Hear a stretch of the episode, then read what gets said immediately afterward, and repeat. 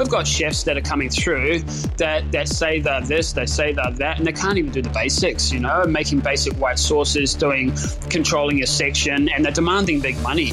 The problem is, the, if we pay that, and, and we should all be on a fair pay scale, 100%, but then then we have to offset that cost somewhere. And where it's going to go is straight to the customer. And if the customer doesn't agree upon that price, you've got no business or no trade to go with. Today on Dirty Linen, we are heading to Brisbane. We are talking to Andy Ashby from C'est Bon Restaurant, and we're speaking to him on Bastille Day, which is pretty exciting. I bet you've got a massive one coming up today, Andy. Yeah, we do, and uh, thanks for having me on. Um, it's it's it's a one to always remember on the calendar every year for us, and uh, we're fully booked um, the, throughout the whole day, and even on our rooftop bar, um, yeah, we're cel- celebrating uh, all things French, and even the win last night as well. So, not to rub salt in the wound, but um, it's going to be a, a very exciting day ahead.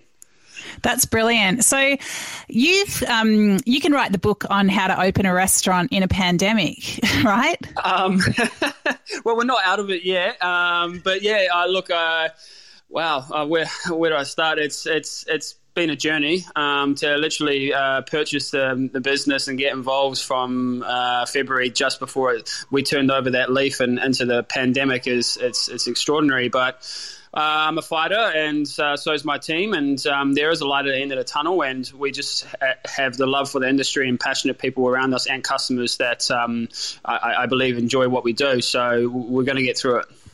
Yeah, absolutely. Well, it's great to hear your optimism and energy and to hear about a fully booked restaurant, especially while we've got Sydney going through super tough times. Yes. Of course, Brisbane uh, has just recently come out of a short lockdown as well.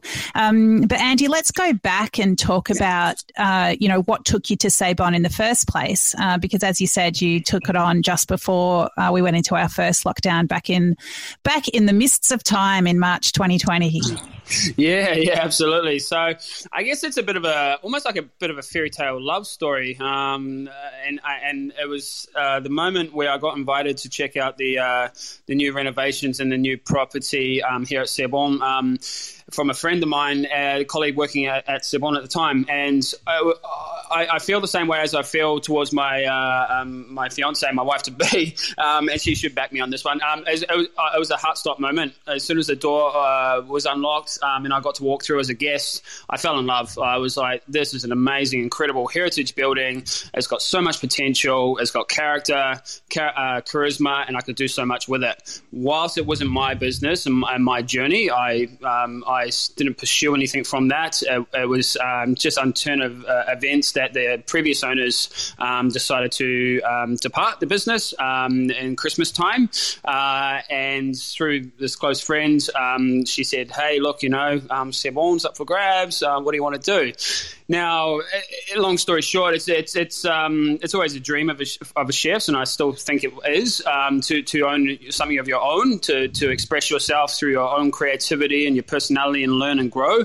Um, but the the reality of the beast is um, it can come down to the financial side. It's hard. So I was working currently at uh, with the Ovlo Group at um, Salon de Co. Um, in, uh, Inchcolm property here in Brisbane. Um, finished up with them and and um, I took on this big, what I call a beast of a, a venue. Um, now, being just background of a chef, uh, you got to try and change your whole mentality from being just a chef to be a director, to be um, a support person, to be um, customer relations, to have all these multi, multiple hats on your on your shoulder um, to make the to make the engine work. Um, so it's it's been exciting, and then you throw COVID in the mix, and here we are today. So about 16, 16 17 17 months in, and uh, I, I, couldn't be happier. And it's one of those cases where I still, still like this morning, open the door and I feel blessed and I feel honoured um, to be a, uh, to be within this uh, within this hospitality sector, but within this business. Um, it's awesome. What do you love about it? I mean, what is it about it that lights you up? Uh, I think because we've got an open kitchen and we're very uh, interactive with our guests, I think the smile on their faces, I mean, we can't see them at the moment because everyone's we're still wearing masks, but um, I, I, I, feel it's the. You can feel it. Yeah, it's the energy. It's it's the it's the passion and the, and the desire to create and um, talk to producers, suppliers on a daily basis and network. And it's still got a. a um, uh, like when you finish work at the end of the day, we got we got adrenaline. Like we, I can't sleep for another hour after I finish because that adrenaline is pumping. Whether it's a good day or a bad day, it's the love of food and, and the passion that you have to have to um, ride ride ride the wave. So t- take us back, Andy. I mean, what was it that took you into the industry in the first place? Oh, so this steps way back, um, back in New Zealand, a little old New Zealand. Um, I had started chefing at a very young age, about 15. Um, uh, school wasn't for me as, as, such, and I started my apprenticeship over there um, and was working my way through the industry. And um, I just fell in love with cooking because I, I guess I couldn't sit still on a computer, and um, I, I, I, love eating, and and and so I thought, okay, well, this could be for me. And the the more you uh, embark on the journey and you get into it, and you, you go through different restaurants and different scenes and sectors, um, the more you can discover and open up opportunities um, that lead to something um, bigger. Um, so I, I, I, fell I fell in love with um, cooking right in the earlier days. My grandmother, um, from you know baking for uh, for the family to um, having to survive on my own and, and, and doing the whole flatting situation, um, and now running a restaurant. So it's it's a timeline matter of, of, of, of, the love and affection for um, the hospitality that I've got. Mm. Those New Zealand baking traditions are so incredible. I've got a I've got a, a book of New Zealand uh, baked goods, and it's I mean there's so much heritage and tradition there, isn't there? Oh, 100%, 100%. We can still have the, uh, the, the laugh and the fight over the pavlova, and um, you know, um, I mean, we make our own twist on the lamingtons, uh, etc. And I've still got my jar of um, marmite in the cupboard back ho- uh, at home as well. So it's it's it's always a good uh, bit of banter, but you can't you still to this day depend. It doesn't matter where you're from. You can't beat a little bit of home home baking from your mum or your, your, family. Like it's just got something special in there, and um, uh, that's the that's the I guess the love and the responsibility I've got to uh, drive my staff here at C'est Bon and to the customer is I'm welcome, uh, and, and, I hope a lot of other chefs think of it the same way, or restaurateurs. Um, I'm welcoming them into my home because at the end of the day, my team's here. We're doing the long hours, we're doing the drive, and they're, they're coming into our home. And I want to give them the same respect and love um, that my family, and my grandmother did me when I put, when they put plate, plates of food on in front of me. So mm. I try and keep that with me. Mm. What kind of dishes or, or baked goods can you remember eating when you were a kid? Were the ones that you know will really take you back? Um, I, I, guess grandma was always uh, humble for making a um, apple pie. Um, the shortbread cookies were to die for. I don't know. There's something about them that you know. There's about four or five different ingredients in a shortbread, but the way she pulled it together, I, I don't know if there was something additional that she added into it at the end. But um, and, and, Christmas pudding, like the old school way of um, doing a Christmas pud, hanging it up uh, in the in the in the mesh and um, putting the uh, uh, uh uh, pennies in it, inside it, and then you get a little bit of custard, and you're full full as a bull the next two days, and um, and just a traditional roast on and barbecues on the Sundays, uh, having Sunday sessions is is what I can uh, remember the most about it. And still, when we when I moved over to Australia, um, every time I come back, there's a massive feed of fresh seafood. You, you just can't, I just couldn't beat it at the time. I love it. So, what actually took you to Brisbane? Um, well, when I moved over, finally made the jump, um, I got sort of pushed out of uh, New Zealand in, in, a good way. Um, I was working at a, a bistro um, as head chef there. Uh, 11 years ago now, um, and he sort of looked at me and he said, "Hey, you got to go, eh?" And I said, "What do you mean? Um, I'm really enjoying it here." And he goes, "Nah, mate, there's a bigger world than just um, little old New Zealand or uh, at the time Palmerston North.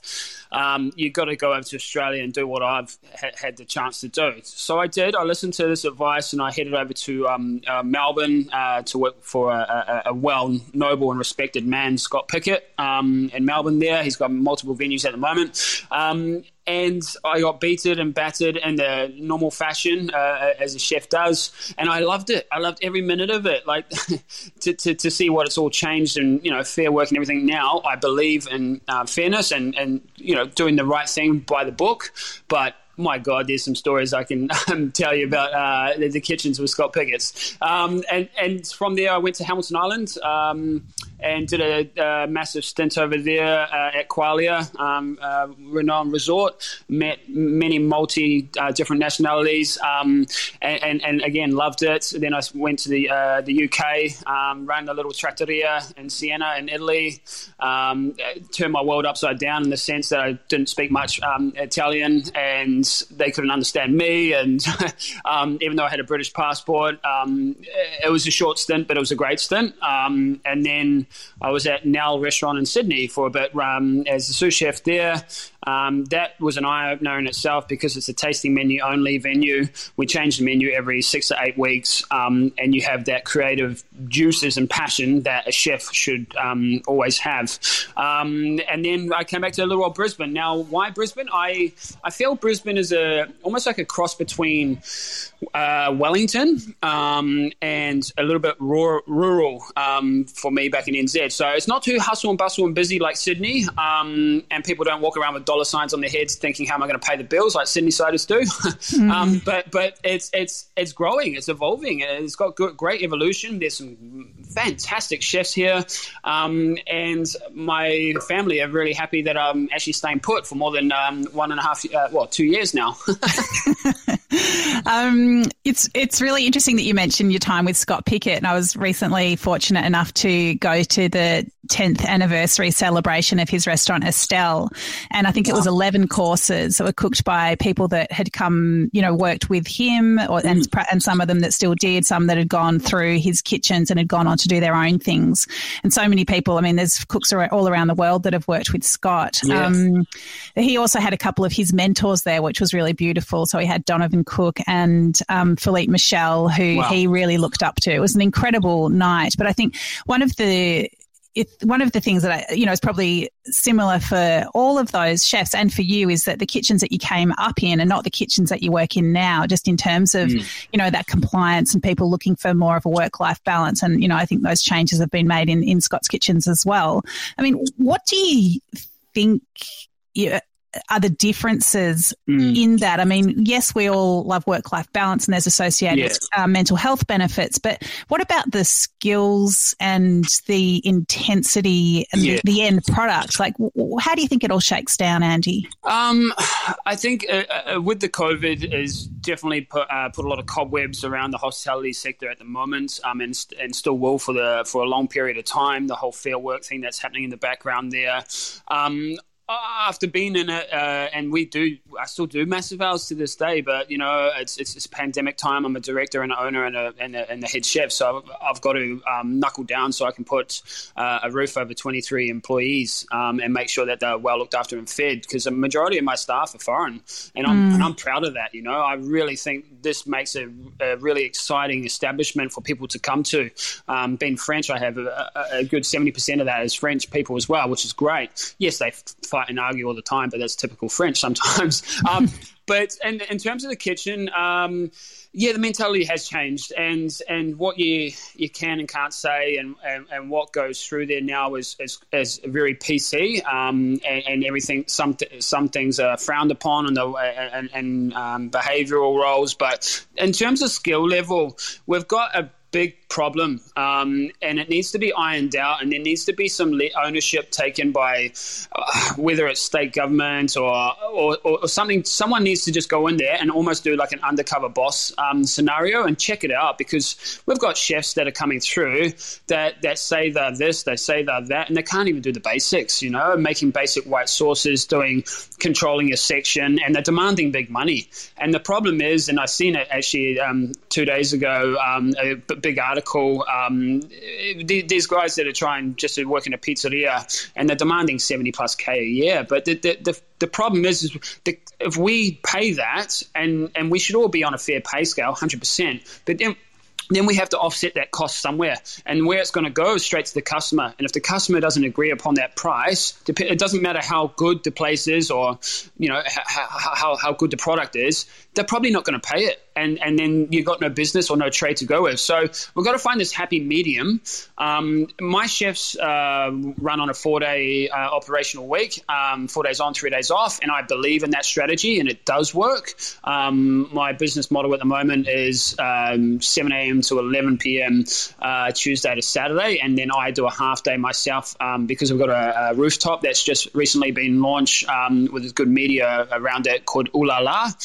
Um, and I make sure that they don't go over that that, that time period that um, is, is you know established by Fair Work. And we give out the perks when we do big hours um, and big days like today. It's a massive day, and if I uh, I need these guys to be able to stand up and, and work under the pressure and under the heat, but within a, a, a restricted format. So it's just a fine tooth comb at the moment, um, mm. and and and the, the rawness of not enough chefs out there, and it is now classed as a skill shortage in Australia, is, is, is paramount, and it's sad because the industry has so much love and passion and desire and care that there's got to be a way we can pull that draw card across. And I'm giving it back through the apprenticeship scheme. I've got three apprentices, and it's not to dictate 50% rebate from the government, it's to show the love and passion and what chefing should be all about.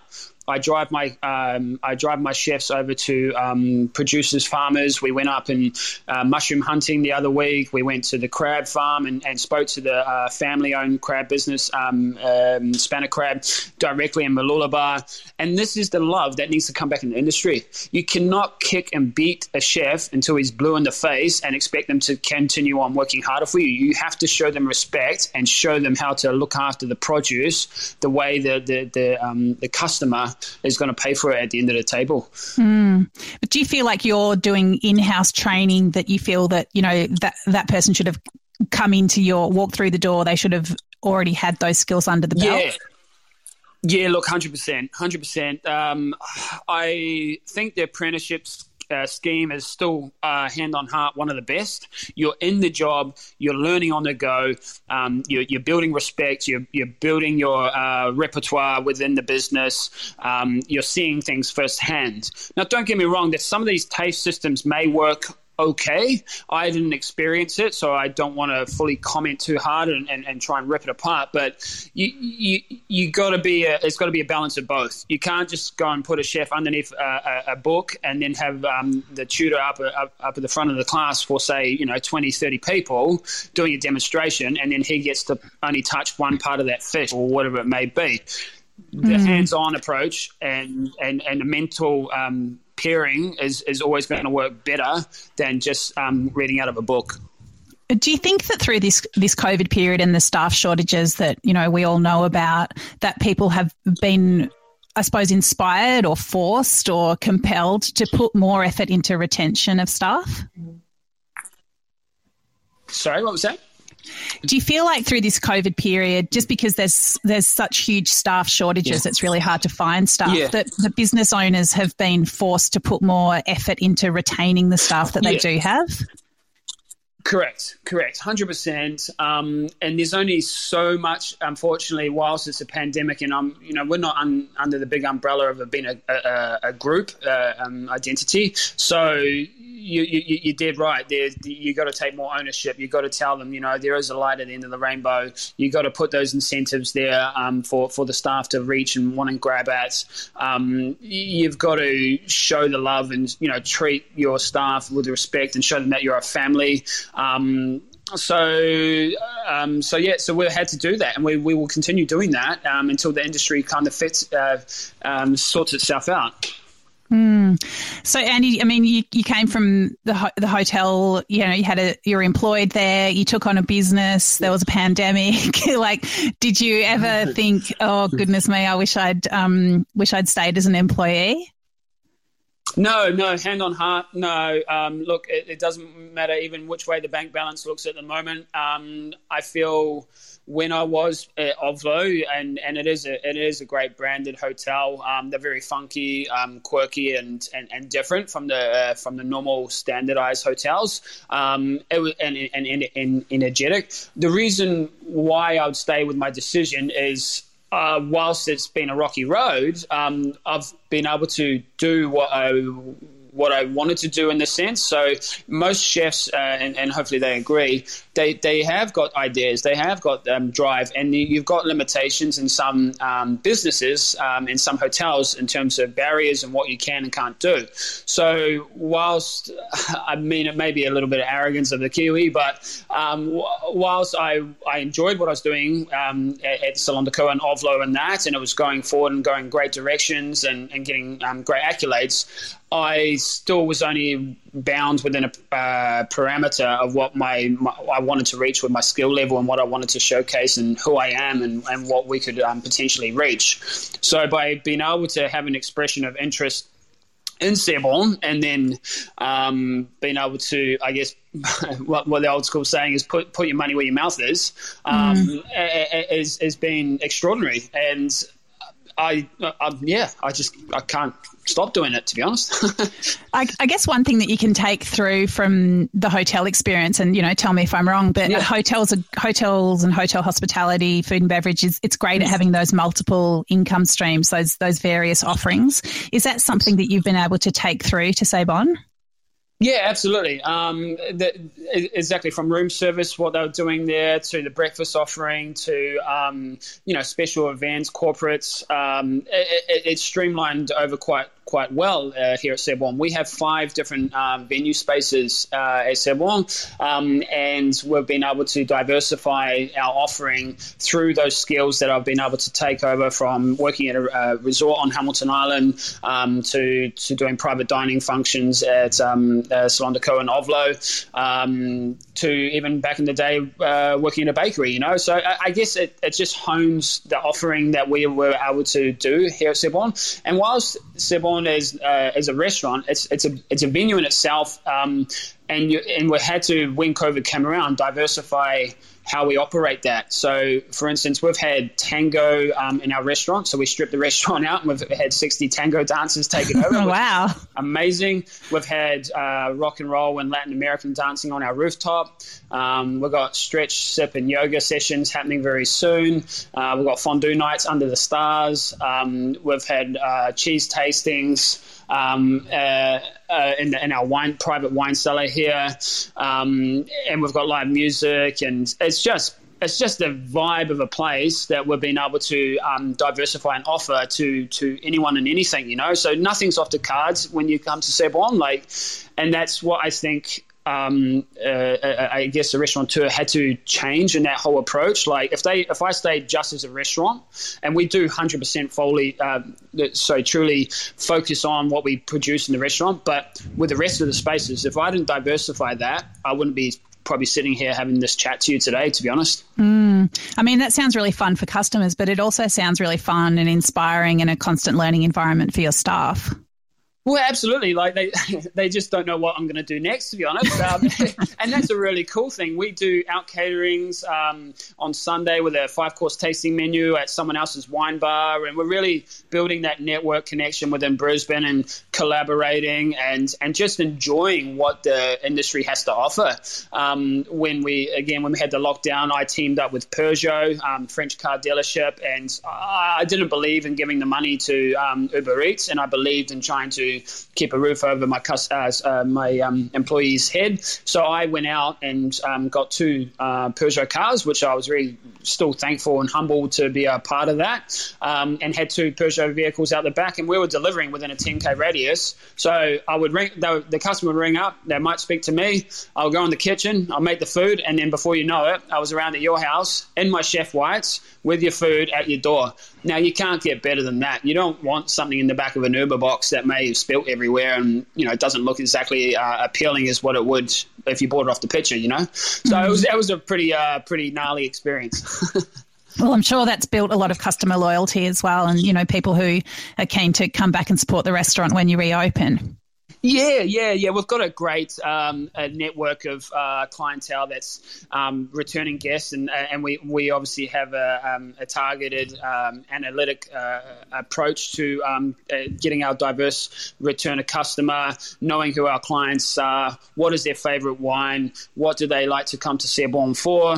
Um, we've got our Mater Hospital, which we're very grateful for the fight they keep doing on a daily basis right down the road from us. We give a discount to them because we, we love what they do and, and we want to support in uh, shape, and possible. We've got the, the local community support from around us as well.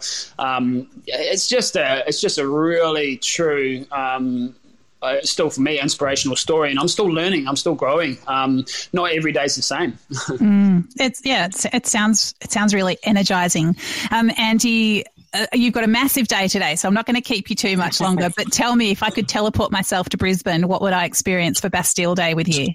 Oh my words! You would be having uh, a Rolls Royce Classic that hasn't been done in a while, and it brought me back um, ten years ago when I uh, well, it's probably about seven when I was prepping it. at, um, uh, it's uh, Scott Pickett's um, the Point Restaurant, um, Hare Royale. Um, it's a it's an old school but classic, but we're mixing it up with a bit of foie gras through it. Um, truffles galore. We've got um, some first time in uh, in about three years. We've got some Queensland um, truffles, which is really wow. It, it, you wouldn't think that because we're meant to be really summery here, but up in the scenic rims, I've managed to get some truffles from an amazing lady called Maple from um, the Foley Truffle. Um, we've got caviar going out today with Appellation oysters. Uh, we've got Magnum um, Bordeaux bottles being poured at the table. We've got um, butchered um, what, what, we what we do is uh, quail, smoked quail à l'orange instead of duck um, that are literally been butchered yesterday morning, fresh to our uh, fresh to our doorstep straight this morning.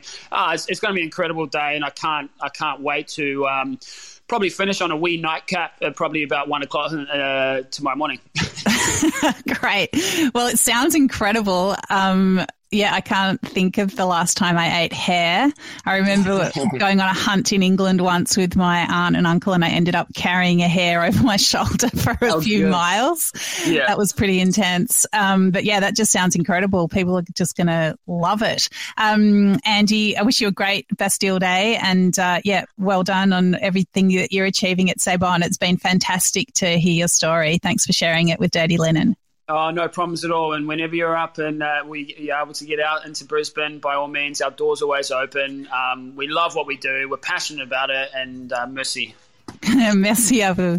Thanks, Andy. Au revoir, merci. Au revoir. This is Dirty Linen, and I'm Dani Valent. We air the issues that the hospitality industry finds hard to talk about, hearing from different people with unique perspectives. We want to hear from you as well. If you have something that needs to be said about a topic, get in touch so we can include your perspective.